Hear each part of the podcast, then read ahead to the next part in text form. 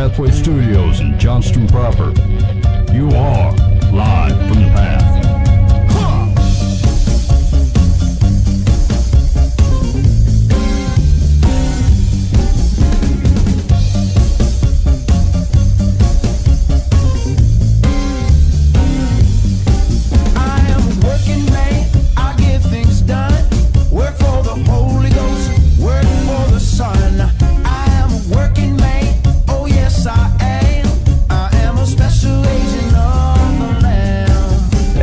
Listening to Live from the Path. I just got some bad news. That's what I'm going to tell you. I'm going to tell you that I just got some bad news, and I, I gotta, I gotta fix this directly. I'm sorry. Okay, So- I didn't mean to, to to break it to you like that. So yeah, so so here's the problem: is is uh, uh, I was asking Buva. we had done something on the show a few, uh, no, a, few shows back, and and uh, I was wondering if the if a particular person had heard it, and they, and Buva said uh, no, they hadn't they hadn't caught the show because when they go to our website, our website is is uh, advertisements for Viagra pills. For like super cheap Viagra pills. First of all, So, how does that make someone not watch it? Like she couldn't find it. like, like like the whole the whole site is taken over, Oh, not just like not are we just are like we a getting little ad. commission off these pills? I don't know. I hope not. That sounds like some hard cash. Hold on, let me look. Let me look it up over here. Pardon me while I check this out. Excuse me while I check this out. Yeah, no, look, this is working. Look at look at Bova. Just did it again. We're up and running. What are you putting in? Livefromthepath.org. What the heck? Why is it working on the deal? Anyway, that's that's awful. Did Dan's you right. plug in If- the full URL or did you like Google it? Google no, no, I just put livefromthepath.org straight in there. Hit in it. the URL. Okay. I wonder if it's going uh, something about the web browser. Anyway, I mean, I'm try it disappointed to find out we're hawking hawking Viagra on the site, and and to Dan's point, not b- pulling in any cash money. We might as well be pulling in cash money. I Dan, mean, Dan, are you trying it? I, I'm I'm I am right now. Life in the path out. I'm gonna see what happens. I guess that's a Google thing on the phone, isn't it? Yeah, so if you go to like your OK Google, if you have a Google phone, that's where the problem is. I just did it on straight in the URL and it, it came up with our website. Yeah, mine too. So if you go through Google on like an Android phone, Yeah, you've got your Google taskbar, yeah, your uh, your helper. yeah. If you do that and then go livefromthepath.org, it pulls up a website of Viagra pills. How did we get affiliated with this business? I have no idea. All right, all right. Well, they like they liken our show Yeah, so here's to an, a a, a member that cannot become erect. what? what? That does not speak highly of our program. No, it sure doesn't. I think we raise a lot of good There you go. topics. Yeah, yeah. We, I we mean, t- it seems we tackle the hard stuff. All right, we gotta go. So- We gotta we gotta get out of here. Dan, Dan, Dan started. You you did you missed my whole hard cash thing. oh no! Yikes! All right, And they come in jelly packs at I'm, 15. I'm gonna see what I can do. All right. So anyway, thanks for listening to the program. I'm very sorry. Thanks for making it through, guys. yeah, just just type it directly into the browser. That, that this seems like the best move, or, or just uh, go to YouTube or sign up for the podcast. Right. You don't even have to use the site you don't want to. I barely maintain the thing. All right, just got going on the show. Uh, There's a number of articles that I kind of want to talk about. Uh, here's here's a couple on the docket. Pastor seeks 100 million dollars to build global media platform to navigate in times. This looks like a dude that would do it too. Hold on, let me put him up on the screen. Look at that guy. Oh, man. Look at him. I need 100 million. He says. Hey, he's going to navigate the end times. A hundred million. He's yeah, he's going to put it together. Uh, uh, well, here, hold on. Let's just listen to him. He Yes, says a non-denominational pastor is asking God for a hundred. Oh, he's, he's just petitioning the Lord directly. Oh, good. I like this up. That's option. the right way to do it. yeah, yeah, You just ask the Lord uh, for hundred million to build a media platform to help guide the public through the end times until the second coming of Jesus. To build a media platform. So like, there's destruction, apocalypse. So like, you can't use the airwaves; they might be gone. He's not going to create an entire new. Well, then the internet would be gone. Yeah, that's what I'm saying. It has to be a new, a whole new platform then. Yeah, let me see. Let's see Yeah, what he says here. It's carrier pigeons. In an August 1st episode of his broadcast called TruNews, Rick Wiles, who pastors Flowing Streams Church in Vero Beach, Florida, Oh boy. said that God had given these names are getting out of control. Said that God had given him a vision of this global media platform. The vision he's put in my heart. I need 100 million dollars. It is a global vision to build a platform for the body of Christ to get us through to the end when Christ comes back. So, so the Holy Spirit's not good enough. Yeah, Scripture not going to work. Holy Spirit's not going Right. to work.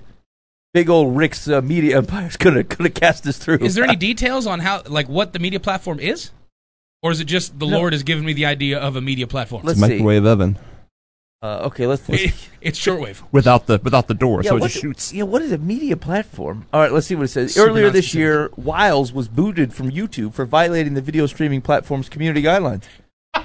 In, I don't think we need to read the rest of this. in response, uh, apparently, he's a series of Viagra ads on his on his videos. He blasted tech tyrants and said the move foreshadowed the coming public execution of Christians and conservatives in the streets of the United States.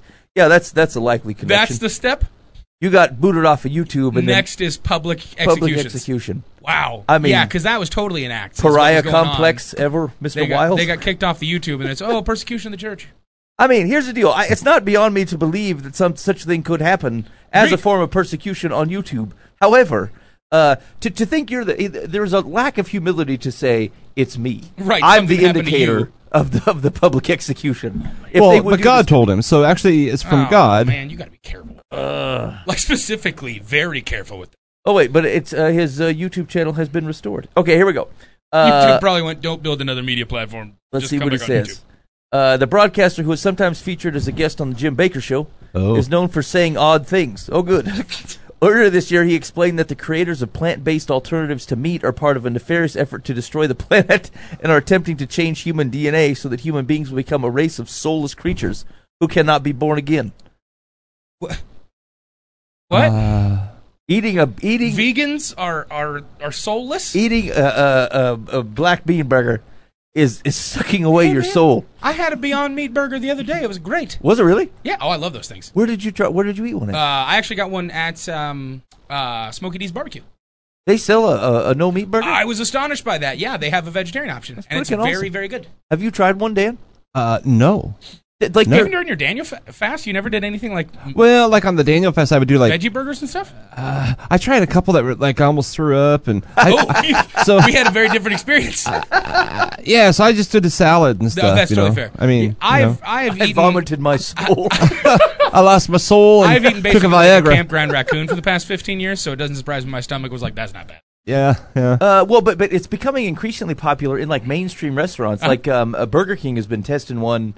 Burger King's had a veggie burger for 15 years though. No, but uh, like they're doing not not spec- like something that's um what do they call like the Miracle Burgers. It's something like that, but like Oh. it's like one of those that that's is, is supposed to be like the same.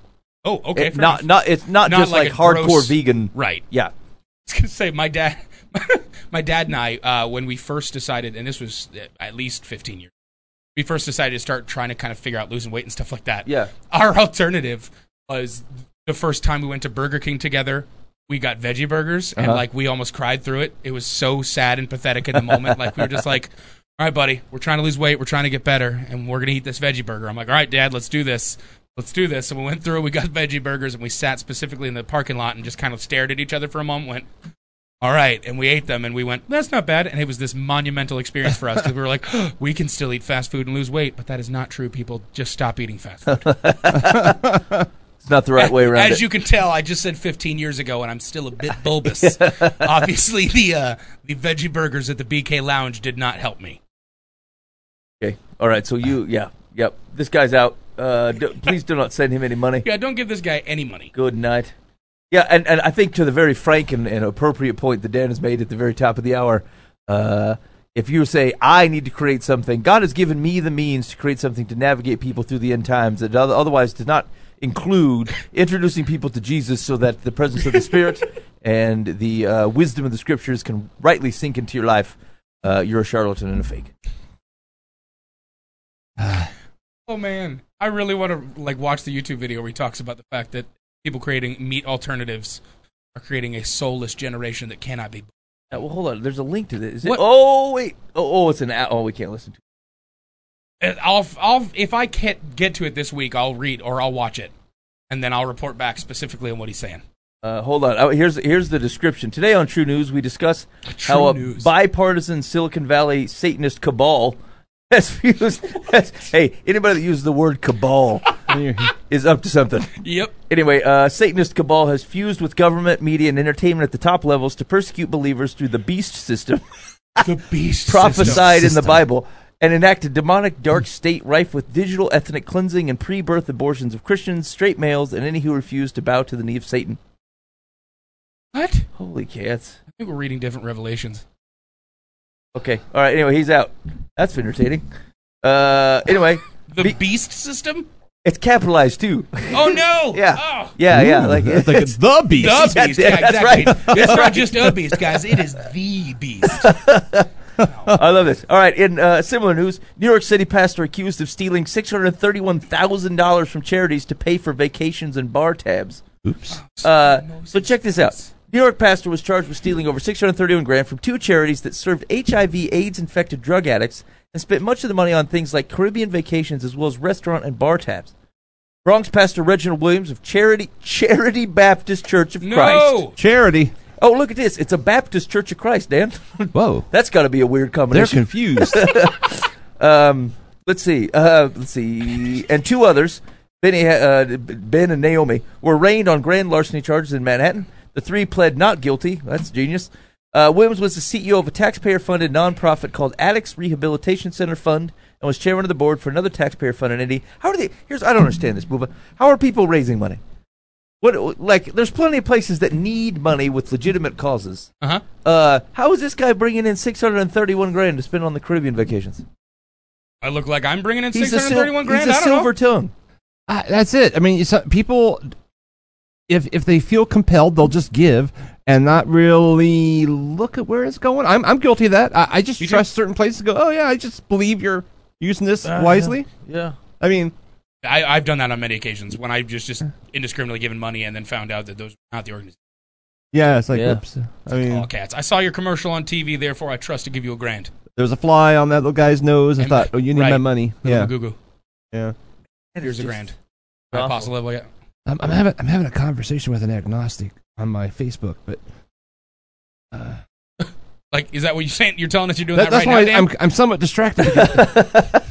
because- Dan, that was compelling. And I'm basically saying, well, I really can't have a conversation because I'm I'm on you know really important radio program right now. I mean, they can come in if they want. Yeah, bring him in. right. What are they doing right now? We're they're stocked up, with. he a- probably would. He's a cool guy. uh, I mean, this should help. We've got lined up stories of church embarrassment. I'm sure this will help swing, Yeah, it's gonna be a great day. swing the pitch. Hey, are you sure or not? Come on in. Let's talk about the folly of a bunch of Look at this joker.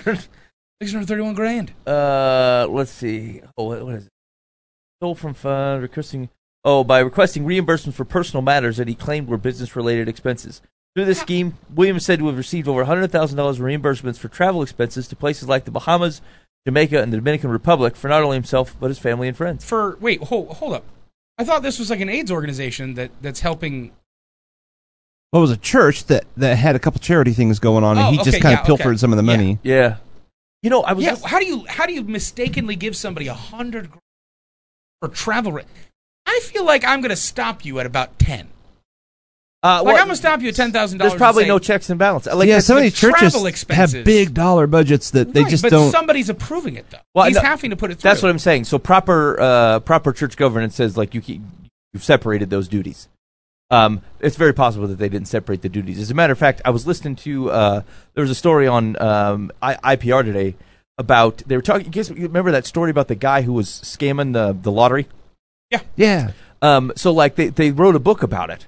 Um, and they had Rob Sand on. He was the, the guy that won uh, auditor this year, and he was the guy that had prosecuted that case. Anyway, it was super interesting because like um, they were talking about like one of the things that how do you prevent something like this going forward? Because what he was the guy was a, it was kind of a here's the deal it's, it's, an, it's a genius way of doing it. He was a programmer, and so like he was the guy that helped program the random number generators, and so like there's a it, it basically seeds numbers um, from like a, a declining isotope, right? So like you never know the, the, patterns are the same, but you never know what what it's going to start on, what number it's going to start on, because the the code it declines in the code.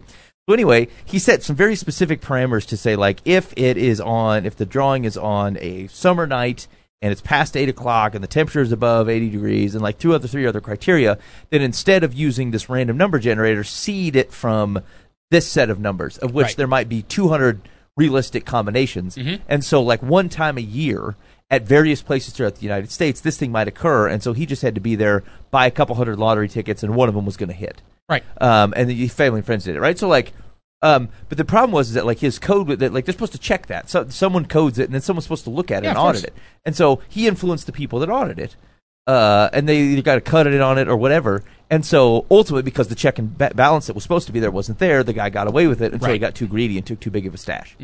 Um, and so like it's the same thing here, right? Like there's a reason that uh, your pastor gets reimbursed ten bucks for a parking meter. Uh, someone else is agreeing to it. They're like, yeah, parking meter, we do that, great, right? Yeah. And like th- th- it's it's just it's basic things to protect the integrity of the books to say look this is something that is subjective i guess but like um, that's why we have two people look at it make sure things are on the up and up Right. and uh, obviously you, you don't pay out a hundred grand or up to what 600 some grand to a group of people over x number of years by pe- someone having an eye on it because any reasonable person goes hey man I, I know what we're paying for say our soup kitchen and then i know what i reimburse for your bahama trip and like not gonna fly Right. this exactly. doesn't make sense Yeah. for the priorities of the king. Uh, anyway, let's see. They have uh, stole money, played for personal troubles. Uh, Williams was charged with four counts of grand larceny in the second degree and one count of grand larceny in the third degree. Hadnot was charged with one count of uh, doesn't matter. Uh, oh yeah, yeah. Williams' attorney Paul Martin told the New York Daily News that his client personally raised over fourteen million dollars for the foundation and stated that every dime received from the nonprofits he was entitled to. Oh, so his defense isn't that he didn't do it. His defense is that one twenty eighth of what he's raised The should be his anyway. fee. Yeah, I earned it. I mean, take a salary Instead of a salary, yeah, exactly. Just freaking be honest about it. Um, let's see. Charity Baptist Church of Christ's website. that's awful. I kind of want to go to the website. Uh, describes it's better Williams as a gifted counselor who was highly regarded for his spiritual generosity. The church describes itself as a tithing church and declares that Williams is deeply committed to fiscal integrity and accountable stewardship. Christian Post reached out to Charity Baptist Church of Christ on Thursday afternoon, and no one could be reached. Well, that's unfortunate. Uh, let's stick this line though. Putt putt golf in England's second oldest cathedral irks churchgoers and preservationists. Wait, what? what? I knew I knew this would reel Dan back in. Like put putt putt golf? What? Yeah. Like, like I just I missed it. Yeah, yeah. So it is it is hoped a temporary miniature golf course will bring more visitors inside Rochester Cathedral. Oh, inside. Oh, That's oh, oh, okay. awesome. Yeah, yeah. Okay. Quite predictably, the installation generated international headlines with churchgoers and religious commentators calling it sacrilege, and historic preservation is subjecting to what they said is a misuse of England's second oldest cathedral, Oh, formerly man. known as the Cathedral Church of Christ and the Blessed Virgin Mary in historic Rochester. Hey, Church of Christ are getting a bad name today, They really are. and they're not like, you know, legit Church of Christ. They're like combo Church of Christ things. They're just stealing the name, Yeah. to sound valid. I think they just threw a dice of denominations. Yeah, yeah, yeah. Come up things together. We're the Methodist Lutheran Baptist. We're the Church of England of Christ. oh man. We have three middle names. To uh, come up with the name of a church based off what's the first letter of your first name? What's the first letter of your last name? What's your date of birth? Oh, okay, cool. Hit the center of your cell phone four times. Exactly. Your predictive text. How are you going to make a church? they use the Methodist puzzle Baptist Church of Christ. next to the Sudoku in the Sunday Times, and they just use the word association. this is great. So, uh, wait, wait, so people are upset that there's a putt putt golf instead of this historic church. to bring to bolster attendance. Yeah, I mean, I okay. Here's the deal: if you want, if it's your building, do it if you want. But it's certainly interesting to do a putt putt golf in a church. I Dan, did- I Dan, do would like- you ever do that? Maybe for a kids game. You wouldn't advertise putt putt here oh, at Pathway. Not, not, not- I mean, Really need some more people in the if church. it's Let's do for a our, putt putt. if it's maybe for our, our AIDS uh, fund that I can pilfer off of, Nope, it's just it's just to get bodies in the door. That's all it is. I don't think I could do it. Can imagine putting a putt putt Okay, golf so- course at the Dome of the Rock and then seeing what happens. So now here's the thing: uh, I'm of two minds of this, uh, because like, uh, so, so let's say, let's say, Dan, let me propose a different scenario to you. Okay. the city the city is doing um, uh, a, a town celebration and it's asking local businesses uh, to sponsor uh, a golf hole and people get to travel around the city Oh, yeah. and do like a putt putt and, and the church could do one you, you would just have to set it up in the church so people could come in and do it Yeah. as a matter of fact that seems like a cool event doesn't it That's a That communi- sounds community awesome. event. Yeah, yeah, I'm in. okay so you would do that, do that. Let's, let's, let's do this. you know what what are we waiting for? set it up What started off as Greatness a joke, has been birthed. This, this is great. I'm So- totally down for this. It'd be cool. Actually, that'd be a cool way to go around. That and would get totally. a Can you of imagine local getting to know a businesses. new community Yeah, and right. a bunch of new businesses by sponsoring a golf hole? And it's like, hey, come into our you know, our Remax office real quick, do a real quick putt putt golf hole. You could do themed holes based upon the type of business Yeah, you're in exactly. or whatever. Buy a brand new home. It'd be Here's cool. a golf course. Yeah, exactly. Okay, so so that's that seems like not a problem, right? I would do that. Okay. Uh, okay, so if they let's say, and we'll read on here just a second and see what the, the crux of it is. If they opened a permanent putt putt in the church as an alternative source of income, that seems bad. Uh, but but then, on the other hand, if it's like this big honking building and no one attends there anymore, uh, use the space. And says putt putt's just fine. I, I mean, I think the fact that this is probably a thousand year old church is what's stopping people. y- yeah, yeah. Like if this is Eng- well, no, maybe more than that. England's second Church of Christ ever. is that it's the It's old- not Church of Christ? it's- Okay. it's not in order. I mean, No. uh, yeah, it's a. Uh, I mean, I don't. oh yeah, I get that. Oh, you're the second one.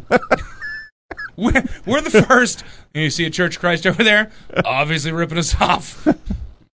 Yeah, I mean, I don't know that it's. I, I don't have a core problem with it. I guess it's a it's a religious space, and like if people are praying in there, like if people are or there's stuff going on, the building's being used and it's rude. I mean, the Catholics are doing bingo. Play through. So, uh, so bingo, golf. yeah, yeah. Yeah, that's true. I, I yeah, I We do I, kids programming. That, Man, the that, prayer that circle ahead of us is going for taking forever. Can we just go through? four. Play through the next one? Uh, yeah, I mean, if if it's respecting of time of certain times, yeah. uh, which cer- you wouldn't do it when service is going on. No half off Sunday mass putt putt. Yeah. I mean, we- we have we have child serve here during during the week, and it, there's all kinds of stuff going on in there that, Yeah. that I don't. I mean, I, I'm afraid to open the door and look. Like, Right. You best. It's just best to let it go on. Yeah, And just- see what's let hanging my off. the imagination- hinges It's later. broken when you open the door after they're gone. So, all right. So let's let's see what it says.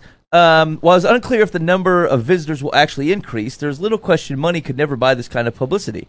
Uh, so there, there's the one thing I would say is that like if you're leaning on that to things like, hey, our church is cool. Uh, It's totally not. But it's not cool. yeah, it's not cool. It's super lame. I, I fundamentally do not believe that works. and, and yeah, no one is no one is sup- i- i- is pulled in by that. Nobody goes, "Oh man, that's the cool church." I, They've got I will now follow Jesus. Right, Yeah. exactly. I'm going to find the Lord because that place is the cool hangout. God's got a putt putt in his house. What? And I will follow him. Heaven sounds so much cooler now. Yeah, and no, so here's I like it as a community event. To like to the extent that you do it and you start meeting people in the church, people become the front door. Totally. The event was a way to meet people. The people was a way to have a relationship. it's the relationship way to meet thing. Jesus. Yeah, yeah, I'm in. Yeah. That's good. Um, so anyway, let, so let, us see what it says. Uh, cathedral officials say stand by the nine hole putt putt course. What is there a picture? Hold on. There's a nine-hole putt-putt course in the cathedral. I think Oh, we could develop some pretty cool Jesus themes though in a putt putt. I mean, you got the rock. Jesus I at, mean, at Geths- at Gethsemane. Excuse me. You've got yeah, Okay, exactly. Hold on. Here we You go. Crossing the Jordan. the, the water thing go. I mean, That would be yeah, part of There the it Red is. Sea. Is that Hold- it? Hold on. I don't course, want to subscribe, subscribe to, to our newsletter. No. yeah, there it is. Hey, Oh, those are that is- boring. That's Yeah. super lame. you can do better than Nobody that. wants to come to that. Yeah. If you're All gonna do is it, is do it. obstacles. Okay. I mean, Wisconsin Dells, they do it. yeah, they go after it. I mean, you drive by, it's- you think you're in a going by a mountain or something. It's like, Right. oh no, that's a golf course. Oh, is this is them setting up? I the mean, they putt-putt? don't have that much space to do. Why you got to do a nine hole? That doesn't fit that really in that space. No, That- not at all. th- th- that is a It's like, hey, we moved 150 pews. Okay, so hold on. That, that- maybe their website will say uh, most uh, unusual adventure golf course will be at Rochester Cathedral, Cathedral this summer. Of course, was designed to encourage young people to learn more about the engineering behind bridges. uh, see that that space needs like a water slide. Up Yeah, from the that'd up from Not the a golf top there. course. Yeah, look, you A can put it up and here in the, the what do they call it? the sacristy? you have have it roll on down. Okay, that's not as cool. I'm Well, kind oh, of look disappointed in it. Learning through play is at the heart of many of our educational initiatives as we introduce new concepts and ideas to young people away from the classroom. Oh, look at this. Adventure What? golf runs from 1st of August to 1st of September. Previews run 27th. Daytime sessions will be free of charge. Oh, so it's just so for it's a a, month. free putt putt. Come on in and have fun. Yeah, yeah. I mean, yeah, I'm of two minds. You know what looks cooler? Look at this. Look at this knife angel. I was gonna say, what the heck is that? Hold on. Hold I on. thought I read Knife Angel. Holy cats! That is awesome. Let's see. The Dan, knife you- angel. Dan, you're missing this. oh, hold Look on, hold on, angel. Dan. Let me get down. I'm really upset how people are missing my point on my post. I'm just easily distracted. Tell them we're going to put on a putt putt at the pathway. so Okay, for, that's amazing. Are those matchsticks? Those are they're knives. knives. Knives. So it says the knife angel is displayed displaying the cathedral's gardens from the September. To, okay. Wait, Kni- where, that's not that's not the UK, so it's not illegal yet. no, uh, no. They're That's not the banning thing knives yet. The knife angel is recognized as a national monument against violence and aggression. I, I'm just trying to put those words together. It's, it sounds like a Japanese anime. Yeah. Sounds like Knife a Angel. or some 80 kind songs. of Netflix Knife movie. Angel. Like an original Netflix. Dan, did you just make that into a hair metal song? Knife Angel. Okay. Let's see. Here we go. Uh, That was Night Ranger's second hit. It was Sister Christian and then Night A- Knife Angel. Oh dear. Hey man, okay, this place is kind of cool. They got a putt putt course and a Knife Angel. yeah. Is, is this all the same place? Yeah, it's just hopes to bring. Okay, now see, here's the fallibility of it. It is hoped a temporary miniature golf course will bring more visitors inside Rochester There you Cathedral. go. If if if as a church organization we've decided that we just want, they don't even want people to attend church there necessarily. They just wanted to come and hang out. Come Well, I was take a gonna look say at the again, building. Is it is it because of the fact that it's a church that they're doing that, or is it an, a, like a, a, an attraction in the community? That's right. and that's why they're doing that it. that that part I'm disgusted by. Yeah, Uh, Yeah. If you if you were using it as some sort of a clever way to otherwise find a legitimate path to people finding community and meeting Jesus, I'm in. I don't care what you do. right. But like, hey, we just want people to enjoy our building that's a thousand years old. You suck. I'm very upset at it. Yeah, because, like, I mean, it's kind of a pain having all those people, and you got to clean up, clean up after them. It's like I just seen them not come if it's just simply to walk through Right. and go, look, they used to have church here. yeah. hey, do you remember when this is a house of the Lord? This Hey, one's had purpose. Right. It has all. It all it has all the uh, the presentation of uh, of an Ebenezer with none of the actual connection to the Right, Lord. exactly. Hey, do you remember something used to happen here that we don't really care about? Lame. Just look how irrelevant this is. They have golf now. Yeah, that's right. We have to. We had to wheel you in uh, to look at our, our windows because the thing that actually keeps Right. the thing afloat is not actually here. Nice altar, Joshua. Okay. Yeah. Okay. Anyway, but community putt putt's awesome. Make it happen. Absolutely, that sounds awesome. Okay. Uh, you guys remember we talked? I want to say, all right, Bova, wait, wait on it.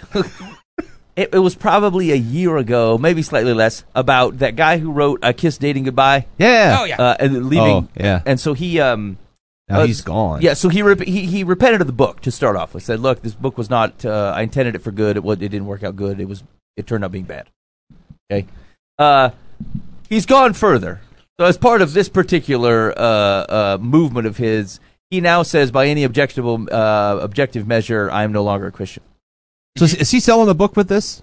Uh, no, not yet. So uh, that's what I wonder. Not Is this yet. all a bunch of like, hey, let's get me back in the conversation Right, because I got something to sell? right. I mean, I suppose that could be Would not surprise.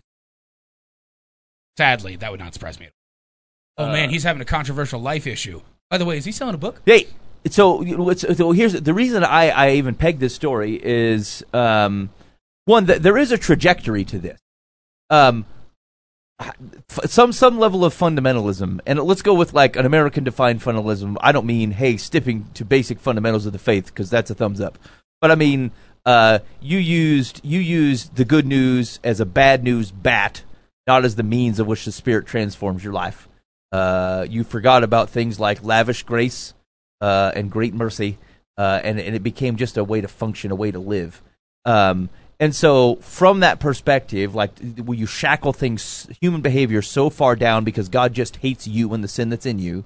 Um, the realization of seeing that that is wrong, like it traditionally moves uh, more and more. I'm going to use liberal, not in the polit- political term, but in the Christian Christian term, which is I stop holding on to, to core tenets or structure of the church, which means community, uh, the truth of the scripture, um, and the indwelling of the Holy Spirit. And so as, as you start to give that stuff up, it, it becomes a downward slide, and you eventually, like, you find people, uh, you find community support in um, uh, non church entities. Because the only church entities you know were fundamentalists, and that's how you got into this position. And so you end up in non church entities, and you say, hey, these people aren't half bad, and this thing actually burned me, and then you're two steps away, and then Jesus is out the window. Like you throw out everything because you can't reconcile um, human behavior and your own behavior from 20 years ago. And like we've seen that pattern over and over and over again. Yeah. And it reminded me of that dude, uh, the ex-evangelical dude, we t- Dave Ga- Goss, Gas, Gas. Uh, you remember the the pastor? Uh, who, Yeah. uh, this was like a month or so ago. Yep. And so the reason this this particular story reminded me is like this guy also just left his wife. I'm like, no doubt, it's a personal personal problem, uh, hyper fundamentalism. Uh, the fact that you got it wrong can't just repent and fix the things that are that are bad, and uh, like you got to bail on this thing completely. I tell you what, when uh, oh, it must have been around twenty years ago. I was poking around in the publishing world, and they were poking back, and we were kind of poking each other um, about some book stuff. Anyway, I used to have a really high regard to, for books, and then as far as I got, I thought, okay, I am not a writer, right? I mean, I'm that's not my thing. I'm not educated. I'm not a grammar guy. Blah blah blah. But as far as they went with me, and just the stuff I learned in that process, w- w- I mean, they'll take anybody who they can sell. Right. You know, it's like, I, so I, it's been hard for me to read books ever since then, which is terrible because there's value in a lot of books out there. Mm-hmm. But but I was like, this is just a guy who had something to sell. It doesn't even necessarily mean he really meant it. Right. He made some money on it, and now later on, he's like, eh, you know, you know, the money kind of dried up, and now we're getting to talk about him again. So he's like, yeah, I guess I'm not doing that. Yeah, now he's left his wife, and I don't know that it was ever legit in the first place. It was just they had to sell books and they had to package it a certain way and sell it to a certain group, and so he said it was real, but you know, was it really a conviction of his soul, or was it just this is how I can sell some books? Boy, that is just. Eh, it's just that's so destructive. Yeah, yeah. It's so destructive. The whole system is dis- is destructive like that. Uh, uh, Well, and that's the problem with it being. A, it, it's still a part of money. yeah, it I is. mean, that's, it's a money. literally what it is. It- it- it's- eh, Yeah, whether hey, I saw heaven, and now oh, I guess I didn't. You Yeah, know, exactly. it's like I mean, literature has been has been has been turned into a corporation for the sake of it being a corporation at all. And I mean that from the perspective of it is it is no longer a drive for for works of of literature. It's Mhm. no longer a drive for anything that is meant to be actually impactful uh, towards anyone's life. It is if someone will buy this, Yep.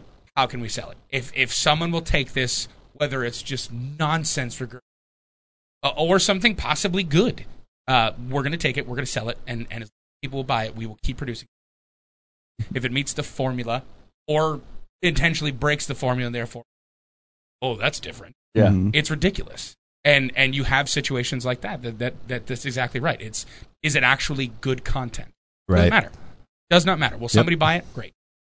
That's what like going back to my example of me. Mhm. Uh, you know, um, I this was these these books I did were, were a compilation of, of columns I did in a newspaper where I would literally sit down in ten minutes. I could because the deadline was now. Yeah. and it's okay. It's it's Wednesday at two, uh, and it's and it's one thirty. I better shoot something out, Right. And then I pile them all together, and, and they even that they even had a conversation with me. I mean, it wasn't that good, you know. It was a preacher in a in his little office writing about some feely dealy thing, and, and it it wasn't art.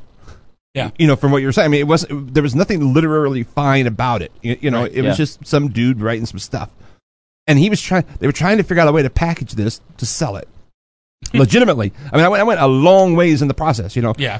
And I'm like, it, it's just kind of at the end of that. I, I still self published it and made some money and had some fun with it, but I thought it just gave me a bad taste of I can imagine. all you need is a name and, and, and, a, and a way to sell it, and, and they, don't, they don't care what it is. Man, they're going to go with it. And, and that's, I think, what happened here with this guy.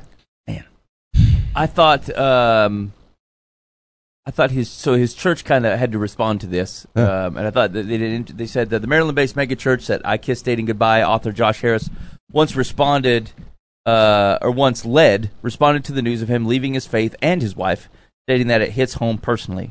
Says these updates are hard to hear. We love Josh and Shannon. For most of us, Josh isn't just some distant public figure. Wrote Covenant Life interim senior pastor Kevin Rogers in a letter to his congregation.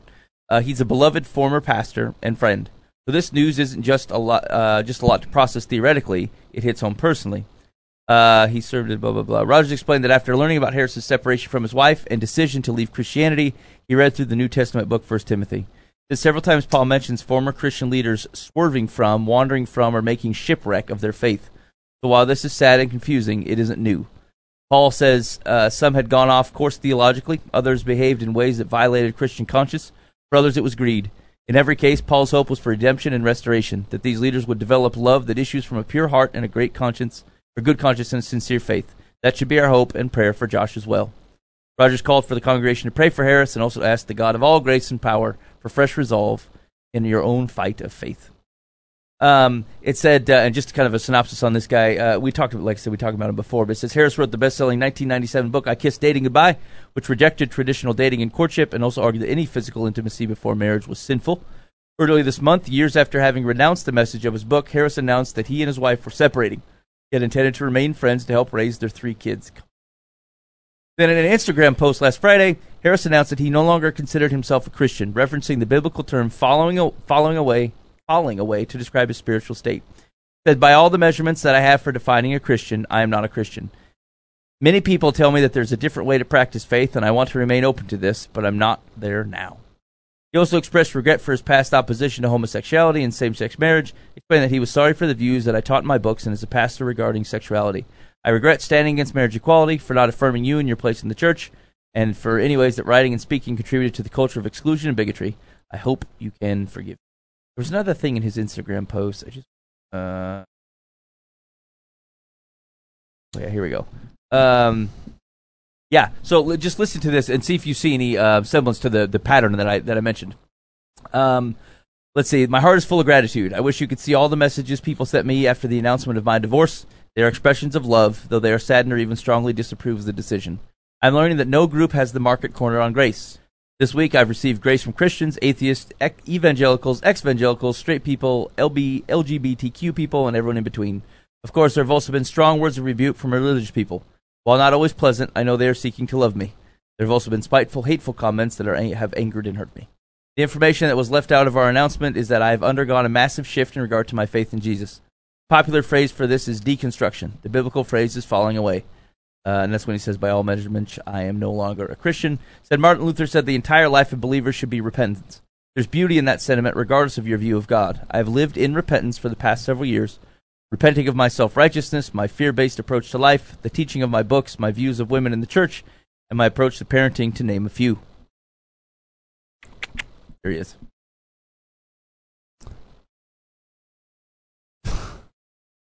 rough. That's rough. Uh, so here's the thing: is is like as I look back at some of these things, it's it's very easy to paint a picture of the church. It just looks awful. And the only true way, uh, and, and like if I'm if I'm sitting on the outside, um, that's a reasonable conclusion because that's Yeah, all I know. right. That's all I see Right. right? It is not an accurate understanding of how the church behaves, and it is a miss. And like, uh, we can look at these and go, uh, "This is ridiculous," because we're dis- we're not associated with it. What I think this is what it looks like to follow Jesus. This isn't even the realm. I, I, these aren't these, they're not following Jesus, and so like I, I'm disassociated with it. Unfortunately, uh, if you want to paint a picture from hundred foot out, it looks ever looks like we all in the Yeah, same exactly. group. Same Um, basket. No, I, I, you're absolutely right. That's not following Jesus. I think it, it's it's the difference between we- we've we've contact or we've we've talked about the whole checkbox Christian people that people that just to associate with the group call themselves a Christian, Right. and it's an identity. Uh, it- it's an identity statement about who you belong to as a group. It's a social perspective. I go to church on Sundays, or even I go to church because it's Christmas or Easter. Right. That's about it. And even if you're acting on a weekly basis in a church, you know, show up every week, you you're you're a deacon or you're an elder or whatever, you're involved in church ministry, you're a church leader. Even if that, if it's if if all it is is is going back to our constant statement of it's, it's the shape. It is it is what is Christianity been boiled down to is as an American nationalist Chris, Christian and an American nationalist church and a Western church are not following Jesus. And they're not people that are actually chasing after him and understanding him. And when we have people that are claiming his name but are completely not obedient to his his ways, you're going to have issues. When you have people that that know God by name of God only, I will say, but don't know him by character, don't know his identity and don't follow him and follow his commands, you don't have people who love God. He says specifically, those who love me follow my commands. Like that is that is it. That's the deal. And when you have people that just follow him because of a good feeling or the concept concept of him being a genie for them of I better follow him so when things go wrong, I feel right enough to go, God, I need more money, or God, I need more this, or God, I need uh rather than actually being obedient followers of Christ and understanding that your job in the kingdom is is is, is to die to everything else to be a part of that. And it's people who've missed the gospel and missed the understanding of what the good news of Christ is. And then they represent themselves or represent God as a part of a body, but aren't really. It hurts. I think we have done a tremendous disservice to the church by creating these um, celebrity pastors that that are they're just they're just dudes, Exactly. right? And all of a sudden they're experts, and all of a sudden the whole nation knows their name, Yep. and they're quoting them. And I, I I don't think we have a clue the kind of pressure that they have from all these outside groups. And look, I mean, look at his apologies he made and everything. I think there's something to that. It wasn't. It wasn't him just changing his mind. There was some pressure applied, and he cracked finally. Yeah. And and I don't. I'm not blaming him. I'm just thinking, who who. who I, I don't know. I don't even. I don't ever want to know that kind of Right. pressure. Can't relate to it. Yeah, I mean, I, I used to think, oh, I want to be whatever someday, and I'm like, I, some 10, 15 years ago, I decided, no, no, I really don't. I, Right. don't. I can't. I don't think. I'm positive I could not handle that. Yeah. You know, I can barely handle what I'm doing now, and, and to think that I can't go into an airport without everybody trying to get me to sign their book and give me adv- dating advice and blah blah blah, or the opposing the homosexual community. Everyone have. I mean, how many emails did he get over the years and Right. correspondence and in your faces and uh, threats to family and yada yada. You know, fill in the blank. I, I, I just we have created that animal though Yeah. by giving someone that big of a voice and and uh, that's just not healthy we've learned that from all these mega pastors Right. all i mean all these mega pastors as long as i've been alive the only guy i can think of mega guy who hasn't fallen was billy graham Right. you, you- you know but i mean going back to we mentioned jim bakker earlier i mean jim bakker Jim back Bakker, was that yeah. the 70s or 80s whenever he 80s, yeah. you know i mean i was i, I mean jimmy Right. swaggart all you know there's every few years there's a new batch of names i think we're just the church is not made for that Right. Yeah, Yeah. you're you're you're asking you're asking someone that is inherently wrong or fallen, if you will, being a human being, uh, to to take the light of of what should be God's space. In Mhm. in my opinion, to be honest, it, it or is- apostle at least I Yeah, mean, it's it's there were some originals that, that were big big big right, right. Yeah. but they're not around anymore Yeah, exactly. But they Yeah, didn't They, they, they had yeah. been they had been discipled directly and in person. Uh, well, not person, but by Jesus. And like and when you see him die and talk to him resurrected that's, a, that's a whole exactly. level of conviction or, or that you we don't have blind because he calls you on the way to Damascus. Yeah, Like, that's, yeah. That's a that's a big deal, and like yeah, that's absolutely true. That's something I didn't even think about. Like you're right, we do put an insane amount of pressure, and to have not only to have the pressure of the people that want you to still do good, but the pressure of the people that want you to do wrong. Mm-hmm. Like that's absolutely crazy. I mean, he puts out a statement. We're sitting here talking about it. We don't know him. Right? No, yeah, yeah. exactly. Yeah, no. You know, I, I, I that's don't been remember- going on for 20 years. You just read his name two minutes ago. I don't remember his name. Yeah. And, yeah. But I, I certainly have feelings. We have an towards his- opinion. yeah, exactly. Yeah, yeah. And it, it's it's you're absolutely right. It's sad that that like you know I can't imagine that kind of pressure. Constantly having thousands, thousands of pieces of correspondence, people telling me keep up the good job, and then that's probably pe- fe- making me feel terribly guilty about the things I know I'm not doing a good job. in. Yeah. And then I've got the thousands upon thousands upon thousands of people who want to break down the church, and I am the avenue that they decided to do. it with. Mm-hmm. You know, I don't believe in God, therefore I'm going to destroy His church. Oh, there's a guy. I bet there's something wrong. No, I'm going to tempt him. Or I'm Take down tell the him what he's shepherds. Yeah. Exactly. Yep. And it's like, wow, what better way to topple an organization than at, at at the head, and like discredit a megachurch of thousands of thousands of people by putting out a scandal about adultery. Mm-hmm. You know how how quickly does it does it tarnish the name of a church uh, if the pastor's found to be an adulterer? Huge. Uh, you know, or any other thing. You know, any any any big issue can be can be crippled, and then the construct that is the church outside of the honest body of Christ can get broken down, and then we lose a lot of a lot of influence to those those people who were on the fence, and, and look at churches, and then therefore wrongfully have another piece of ammo to say, oh, God is obviously not infallible, and God is God is this or God is that because of the the the outcrying or the outpour of His church that had messed up. Yeah, but like how how did we get in such a position where the humanity of the pastor has the level of influence that when it shows up people think differently about Jesus and not in a good way. Right? Mm-hmm. Like I my humanity uh uh when, it expresses itself both good and bad um both have the opportunity to otherwise glorify God. And what and, and what I cry out to my weakness and uh, how it changes the world in obedience. Um, to the extent that that ca- is not the case, something about how that relationship or the status of the person, like you, it's it's. Uh, I think to, to to Dan's entire point, like it's more than than a single man has been intended to bear. Like even even if you think about uh, think about a um, the high priest, if you go you, you think of your Old Testament high priest, like they didn't have to deal with a lot of that stuff. Like they they they stayed inside the deal. like they didn't have to like go out uh and then like and, and and deal deal with like the, the there's there's ceremonial stuff and there's some people stuff, but people tended to come to them. They brought stuff, they performed the thing.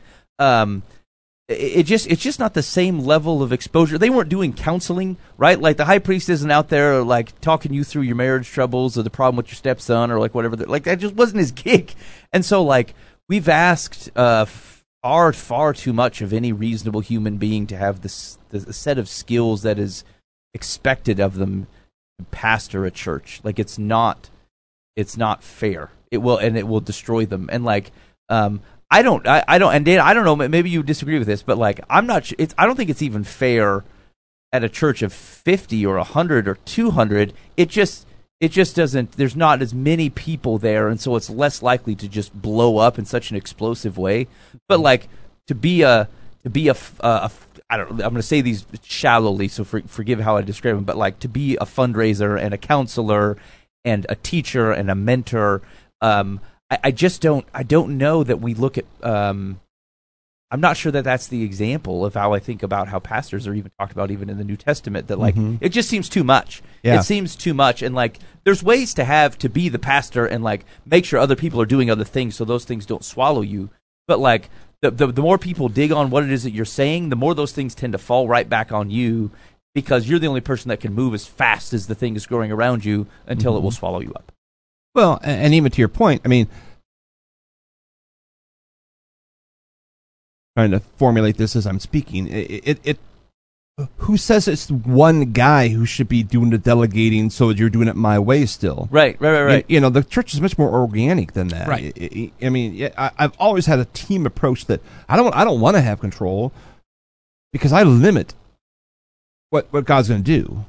right. Y- you know but but there is many there are many systems set up where the, where the pastors like everything goes through the pastor and and Yeah, you're the CEO of that personal corporation. It is definitely a CEO position yeah, Yeah.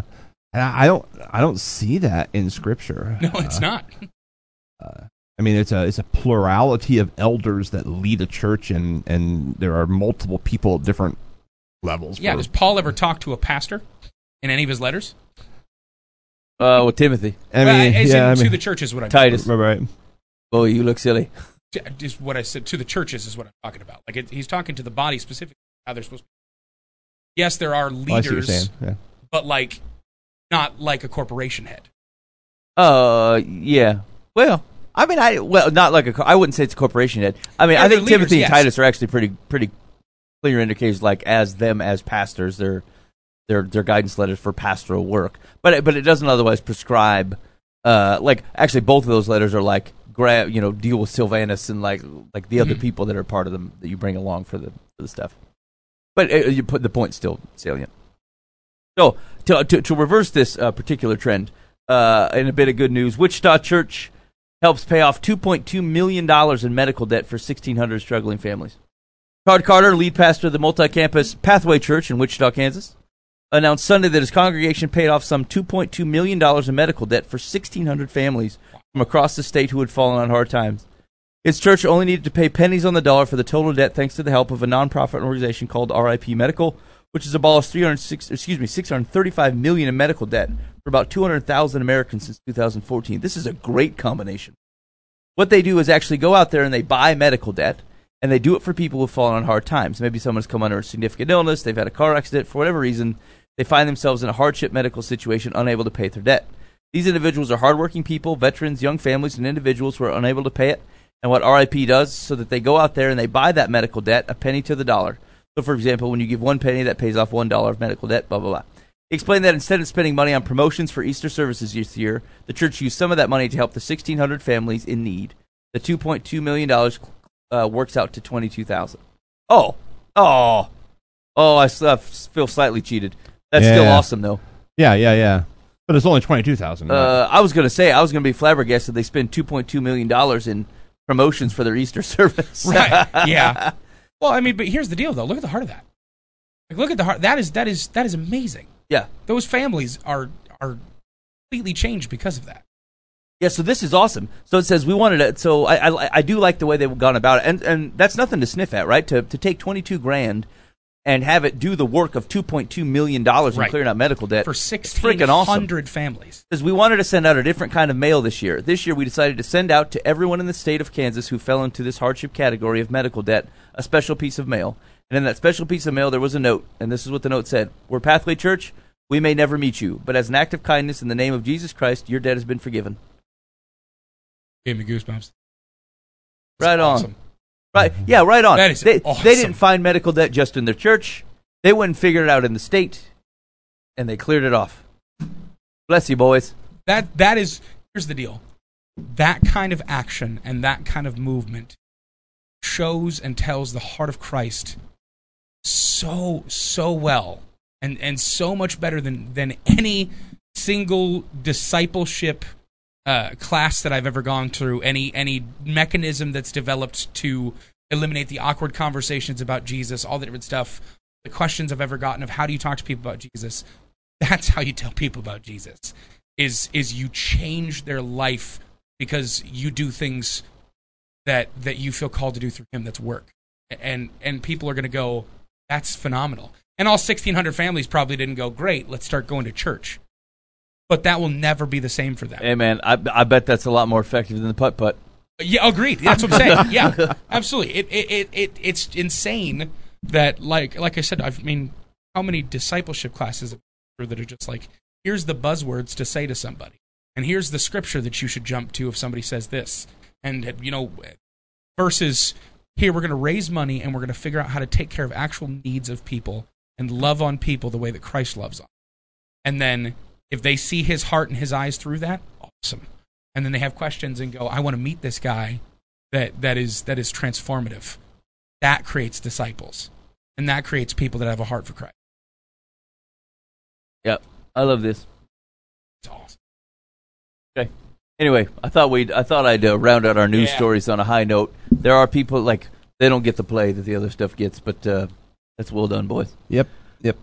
All right. Uh, so oh, let's let's see, dear. Let me get to it. Oh wait, first I'm gonna tell you this joke. Oh. Clean. No. In the category of clean prayer jokes, Oh no. a country preacher decided to skip services one Sunday and head to the hills to do some bear hunting. As he rounded the corner on a perilous twist in the trail, he and a bear collided, sending him and his rifle tumbling down the mountainside. I like this cartoon collision with him and a bear. Before he knew it, his rifle went one way and he went the other, landing on a rock and breaking both legs.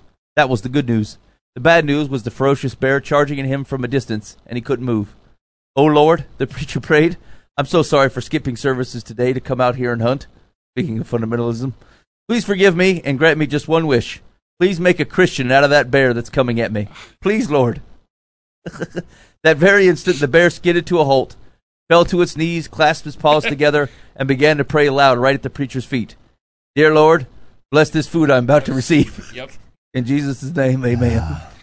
Uh, I haven't heard the bear version of that, but I've heard the lion on a safari version. Ah, gotcha. Gotcha. Okay, hold on. We're going to do one more. It's actually, I, I love that joke. Uh, I think I've told that on more than a dozen occasions. Lion version. okay, this one looks offensive. Uh, one day, Joe, Bob, and Dave were hiking in a wilderness area when they came upon a large, raging, violent river. They needed to get to the other side, but had no idea how to do so. Joe prayed to God, saying, Please, God, give me the strength to cross the river. Poof, God gave him big arms and strong legs, and he was able to swim across the river in about two hours, although he almost drowned a couple of times. Seeing this, Dave prayed to God, saying, Please, God, give me the strength and the tools to cross this river. Poof! God gave him a rowboat, and he was able to row across the river in about an hour, after almost capsizing the boat a couple of times. Bob had seen how this worked out for the other two, so he also prayed to God, saying, Please, God, give me the strength and the tools and the intelligence to cross this river. Poof! God turned him into a woman. He looked at the map, hiked upstream a couple hundred yards, then walked across the bridge. Dudes are stupid. Oh, fellas are so dumb. Uh, yeah, yeah, yeah. Okay, that taps us out on prayer jokes for today. That's uh, jokes.christiansunite.com backslash prayer for all your prayer jokes. Dear, live from the path. Uh, Hey. what? Try and do this without correcting any grammar. I'll what I can do. I am a 15 year old girl who wants to become a vegetarian. I don't know exactly why. I only know I want to stop eating meat and choose a healthier alternative lifestyle. I also want to lose weight, which may happen after becoming a vegetarian. Because it's gross and you won't eat as much food. There's been a lot going on in my life lately, so I've been stress eating. I don't hate my body, but I'm sure I don't love it. Every picture I take, I suck in my gut because I'm insecure. I mean, I'm not insecure, but I also do that. the problem is, I'm not sure how to present this to my family. I'm sure I'll get the annoying, how could you give up steak bacon chicken from my dad and sister. Mom will probably be supportive as she has always encouraged us to eat healthier in general, and she'll most likely help me come up with somewhat of a meal plan. I realized I wanted to stop eating meat when I was eating bacon and suddenly felt like I wanted to throw up because I was eating something that used to be alive. During bacon? Holy cats. I mean, what do you think I was, have a much different conversation with myself when I eat bacon. Yes. I mean, what do you think I was ask going where on? the rest of the bacon is. Where's the rest of you? Why is there so little bacon on one little pig? Where's your Can't it all be bacon? Uh, I mean, pork chops. eating something that used to be alive. uh, How do you think your broccoli gets to the state Right. it's in? Basically, I was weirded out. The only thing that's not is your salt. Uh, yeah, okay. How do I explain this to my family? Additionally, how can I then get my extended family to understand that I won't be able to eat meat at events such as parties and gatherings? What's what? What do we say, boys? How do you how do you broach this? There's there's no way to not get conversational questions. People are always going to be confused on why you stopped eating bacon. Deal Yeah. with it. Or just don't do it. I mean, okay. I mean, don't eat it. I mean, just do Yeah. you have to say anything? Well, Just- I mean, yeah, you do not. I don't really pay attention to what anything. other people just are a eating. I'll tell you. Okay, I will tell you. So for the last couple of weeks, I've ac- I actually did a Daniel fast, Uh-huh. and so I've been uh, that's vegetarian, and I've gotten some serious kickback. I'm not kidding. Like people have been upset at me about it, which is ridiculous. I don't know if I'm just in a weird microcosm because of my personality and like who I am. I'm pro meatitarian all the time, but like I've legitimately had someone say, "I don't feel like I know you anymore." because I stopped eating meat, and I'm not making that up or exaggerating that at all. Show you the messages. Um, if people ask, tell them I'm vegetarian now because I don't like uh, the concept of eating something that was alive. yeah, yeah. And most of the time, that's going to be fine for people. They're going to go, well, I could never do it, and then walk away from you. Yeah. And that's legitimately it. And if you are so scared of that kind of social interaction or are afraid to look at somebody and go, uh, I don't do the same things you do, maybe you should stay inside at all times and never home. exactly. So that'd be a solution. Not a good one, but a solution. But Yeah. I will tell you, if you're going vegetarian for health reasons, you can be an omnivore and be perfectly healthy. You don't have to give up meat for that. You just have to give up crappy meat and stuff that's, yeah, maybe don't eat bacon anymore, but that doesn't mean you can't have a lean pork chop. Or don't eat a pound at a time. Right, exactly. You can have one BLT and lose 20 pounds a month. Yeah. It's okay. All right. We're saying don't. It ain't no thing. Go about your business. Yeah, you're making a bigger deal of this than, especially these days. There's all kinds of people all over, Yeah. over the place doing Just no go to meat. just go to Burger King and get the veggie burger. Yeah, Not, you'll it's love not- it. it's- they're not calling it the veggie burger. Veggie burger. Hold on. It's a. Boca Burger or Boca something. It's a meatless Whopper. It's- Uh, That's the grossest thing I've ever heard. hold on. Here we go. Here we go. Burger King selling meatless Whoppers nationwide. That's really what it's called. yeah, it's soy-based Impossible Whoppers nationwide Okay, for a yeah. limited So time. it's Impossible Plant Burgers. yeah, yeah, yeah, yeah. They're just getting sponsored by Impossible, or they're pr- working directly with Impossible. It's a, it uses an iron-rich molecule called heme to produce veggie patties that bleed. Just stop it. Oh, gross! Just, Uh, just stop But it. You are trying way too. Oh, if you're trying to make it look like meat, you you're make had a it problem. Bleed? Real meat doesn't bleed. That's a protein. Co- uh, you think they just let blood sit in your your meat? No, that's not how that works. Uh, That's not how any of this works. Yeah, Seriously. literally, they have to bleed out the animal right after they butcher it, or it spoils everything. That's what blood does. Why rigor mortis happens in it's because uh, it's ridiculous. you don't want to eat a rigor mortis burger, do you? Exactly. That's why you let out the blood because it doesn't have the enzymes to break all the all that down. Yeah, yeah. I'm gonna try it though. I'll try it as well. Well then, no, but it's still disgusting. Like that's ridiculous. Why would you? Why would you intentionally create biochemically a compound to make your plant burger bleed. so that we're sucked, so we're, we're sucked in. I mean, I don't really need it to bleed. Yeah, I, like I'd probably That's try it just I'm because I'm interested in things. Yeah, exactly. Everything else I don't care about. I, I actually enjoy Impossible Burgers. They're very good. But you can wait, buy them at local stores. Do they taste like meat? no, they don't taste like meat. Oh, Unless you haven't had meat in three years and go, man, I miss burgers. And then which, you have an Impossible which that might be what's going on here. Yeah, exactly. Yeah. That's, that's exactly what's going on right Yeah. here. The people that have to have substitutes for the food that they're not eating, Yeah. I appreciate the fact that you don't want to eat meat anymore. If you think it's cruelty, there's absolutely cruelty in the in, in the butchering business. 100%. Animals are not treated well. I mean, they're killing them. they're killing. Yeah, exactly. I- i- if there was if there was an industry that's literally about murder, of course there's going to be some snafus. But if you can't stick to it and have to have substitutes because you miss it so much, it's, it's kind of ridiculous. Maybe this will happen. I, I when, when I'm doing one of these Daniel Fast in the past, I, I would do uh, the Subway has a a fake chicken, Mhm. and the first couple times I'm like, "Hey, this is great," and about the third time I'm like, "Ah, It's- it's awful. bathroom." because it's a natural. How do you? what do you? What's it called? Fake chicken? I think it's just vegetarian chicken. Yeah, Breast. Uh, it, oh, what? They probably had some name for That it. sounds but Veggie terrible. chicken or something. That sounds real bad. Yeah, any any substitute is ridiculous. Like I get, I just cut it out. Just cut out the substitute. Bubba says knock it off. Vegan bacon, disgusting. Yeah. Absolutely disgusting. Soy based things are gross. I mean, Yeah, I'm trying to that's think of true. an equivalent. I mean, you're you're because you're if you're a vegan, like there's a reason you're not doing it, Right. But yet you're trying to pretend. Yeah, ex- that's exactly right. You you miss mean- the, the, the, the institutions that are from It's like your meat meat-eating porn, days. or I mean, it's just a. I'm trying to Ah, figure it out. Mm-hmm. And equi- yeah, I don't know. it's like I don't do meth anymore, but This is just I like have it. found a soy based alternative to my meth. Actually, so It's like what? so similar things have happened to me uh, when I was trying to. I was looking for alt- alternatives to coffee. I thought like I'm just trying to stop drinking coffee. Yeah. And like I probably had six different options where someone's like, "Hey, yeah, yeah, it's just like coffee," and I tried it, and like it's nothing No. like coffee. I mean, at all. it, uh, so so the best thing that I can equate it to is once you've deprived yourself of something for long enough, anything that sniffs close to it is therefore a wonderful uh, Oh, whole yeah. filler. It's uh, so when I do Whole 30, I can't have any sugars, any sugar substitutes, anything, right? So I can't have any sweets. It's kind of the big concept of killing what they call the the, the sweets dragon or the sugar dragon Yep. in your brain that says I constantly need glucose, right? And so I'll go a month without eating any kind of sugar additives, any xylitol, any anything, right? And then I'll have a strawberry. And it's the sweetest thing I've Uh-huh. ever had in my entire life. Like my body goes, "What did we just have?" That was phenomenal. And I'm like, I've been eating these strawberries my entire life, and I Yeah. always go, "Eh, these are okay." But when you swash back a Pepsi after your strawberry, the strawberry tends tends to not be that overwhelming. But if you haven't had any kind of sugar in weeks and you have pineapple, I couldn't eat it. yeah, I have I have literally I have tanked out a fondue chocolate fondue fountain myself. I'm a big guy. I'm not proud of that.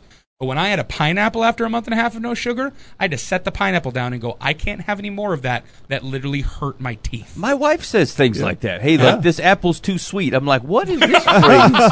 I, I I at the time was a 540 pound man that looked at a bowl of grapes and went, "It's too sweet. Too I much." can't have it." And if I would have if I would have kept trash two weeks prior, I would have had a, a gallon of ice cream that I had just eaten. And I went, "Man, that wasn't too sweet. I need chocolate syrup for this." Right. Two weeks later, I can't have grapes. What is happening? Well, your, your, it's your body is absolutely fascinating, and your brain and and taste receptors and olfactory sensors are completely fascinating at the way they will restructure everything you do. I promise you, if you're out there doing a diet, give it more than three weeks, and you will be revolutionized in the way you think of things. Fight it and do it. Trust me.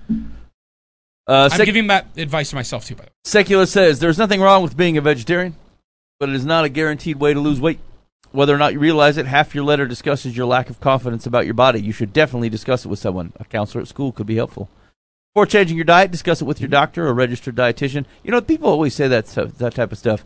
I've never, I don't think I've ever done Consulted that. your doctor about anything? No, not about anything. Yeah, I've never g- g- excuse me, I've never gone to my doctor and said, "Hey, man, I'm going to try to lose weight this way," and they go, "Oh no, don't do that. Not that. That's terrible for you." Hmm.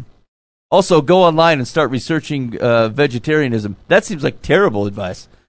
Find credible sources for it because there's a lot of. it- I would say, from the perspective of understanding what your body needs, Yeah. that is an important thing to do because when you cut out proteins, from animals, you're cutting out a large portion of your omnivore diet. Right. At least your protein, which is one of your macronutrients, right? If you are eating the wrong types of vegetables and fruits and berries and nuts and stuff like that, you will not get complete proteins and your body will start running ineffectively. Uh, being a picky vegetarian is very difficult.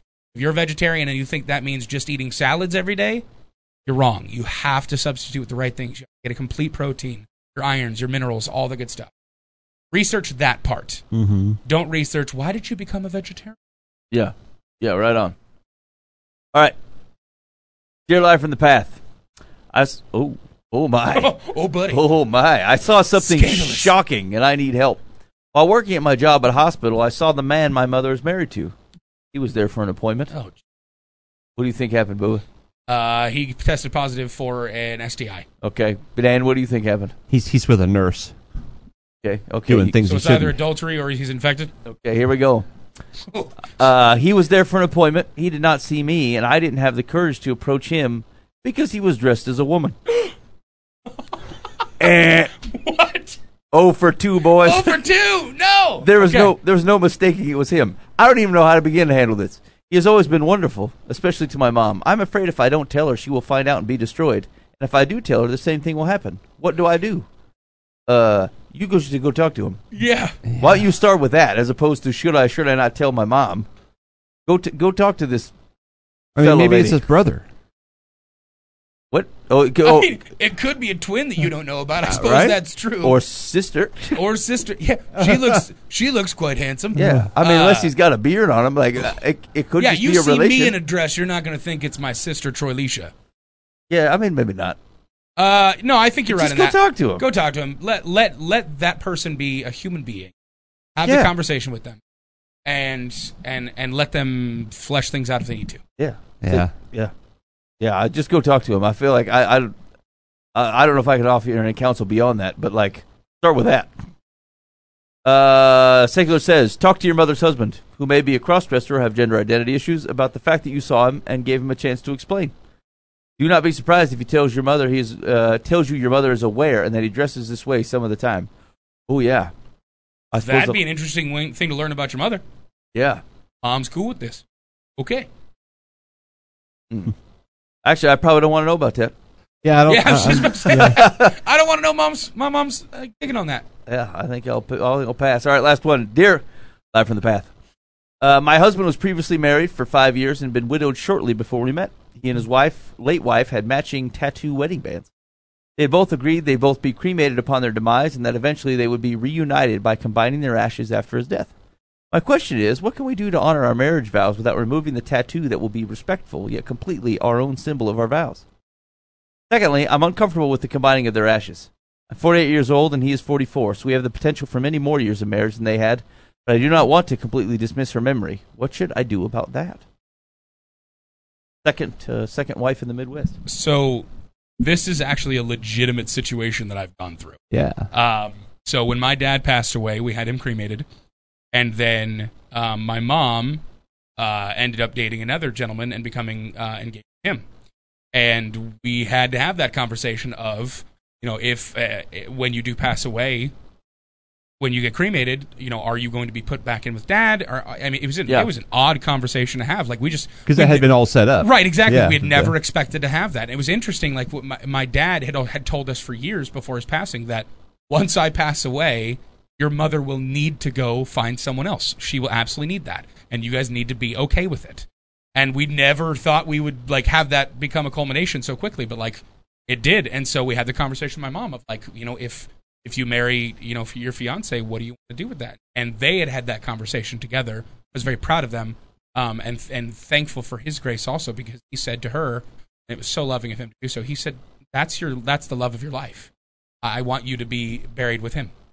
And it was never an issue from there. He, she, he was just completely understanding. He goes, because interestingly enough, he had had a wife that had passed away a couple years prior also, and they had the same conversation of, you know, when I get when I pass away, I'll be buried with my first wife, Yeah. and uh, if you ever pass away, you'll be buried with your first husband. Yeah. And so they were super adults about that and super respectful of the the deceased uh, spouses of each. Yeah. So, um, yeah, I think it's I think it's a conversation that you both have to have as adults, Yeah. uh, especially 44 and 48. If if your if if his wishes is to be buried with his first wife, that's kind of part of what he wants, and you guys need to have that conversation before you guys get married. Because if that's a deal breaker for you, then that's a deal breaker. Um, but uh, but uh, yeah, ultimately have that conversation. Uh, don't just assume certain things. Don't don't try and do things on your own that you are hoping are respectful to his first wife. Make certain that he also agrees that they are respectful to his first wife because that is exactly it. His first wife. It's the woman that he said he was going to spend the rest of his eternity with, and that didn't work out um, for whatever reason ended up happening. And so you need to be very conscientious of that.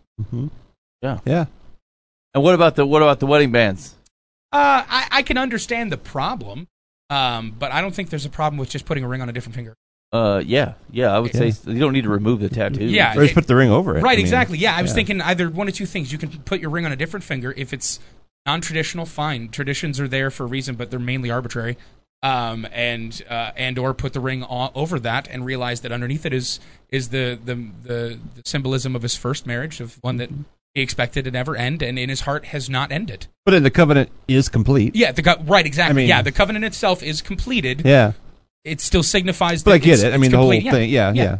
It's it's it's all it's all uh, uh, symbolism at this point in time, tradition, and you guys can make your own. Start a new tradition. Yeah. Don't do wedding bands if you don't feel necessary. Do something else. Yeah. Get another tattoo.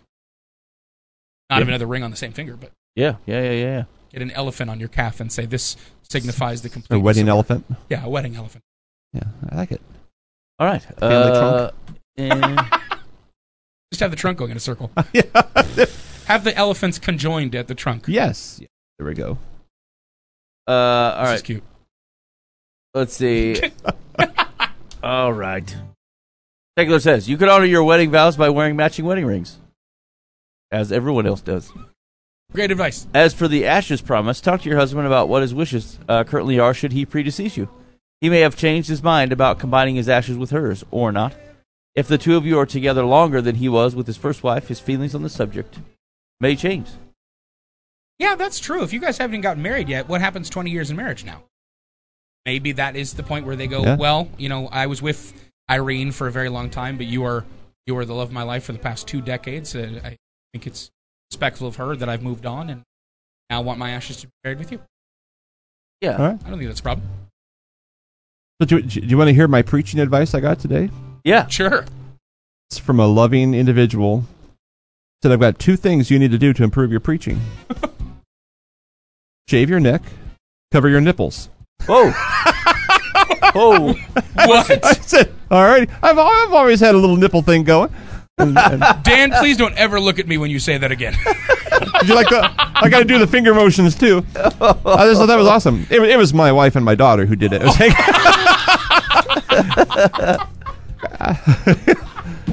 Oh man. so I thought I would share that with As you. someone who hopes to someday go in some kind of preaching capacity, I will keep those in. Those in- are in those are something. Yeah, forever. yeah. We're thicker undershirt. day. It, it started out with, well. I, I mean, I've yeah, I've put on some pretty Doesn't thick. matter. It doesn't matter. I just I have I have uh, I'm sorry for your woes, my good yeah yeah yeah. I, I, I have militant nipples. And- I mean, you That can't help like what an you're born with, Dan. It's like- That is the name of my punk rock band. is Militant Nipples. militant nipples. Yeah. So Oh, it all man. started out with, uh, "Hey, uh, you really ought to shave your your throat." I thought, "What?" Like, oh, it just kind of sticks out of your shirt. I'm like, oh, okay. I mean, I mm-hmm. Yeah. know, okay. And by the way, cover your nipples. I, I don't know if I want to know if that was your daughter or your wife saying it that was it one. was a team. It was a team effort. Oh, it was a team effort on Yeah. that one too. yeah, yeah. It's- All right. yeah. So, you learned. All right. If you have any other preaching advice for Dan, go ahead and shoot it over to the complaint line 515 517 0085. That's 515 517 0085. We'd love for uh, to get your feedback on that. Please don't hashtag militant nipples on anything you put on social media. I mean, if if, if the shoe fits, Booba. I, no, Or if- because I or don't if want to the click shirt- on what's trending on hashtag militant nipples. If the shirt does not conceal. I'm gonna write a new book. I kiss nipples goodbye. And that can be taken wrong. Uh, all right. Okay, thanks for hanging out with us this week. Um, we will see you sometime. In the meanwhile, uh, meantime, be faithful to means God will handle the ends. You've been listening to Live from the Path.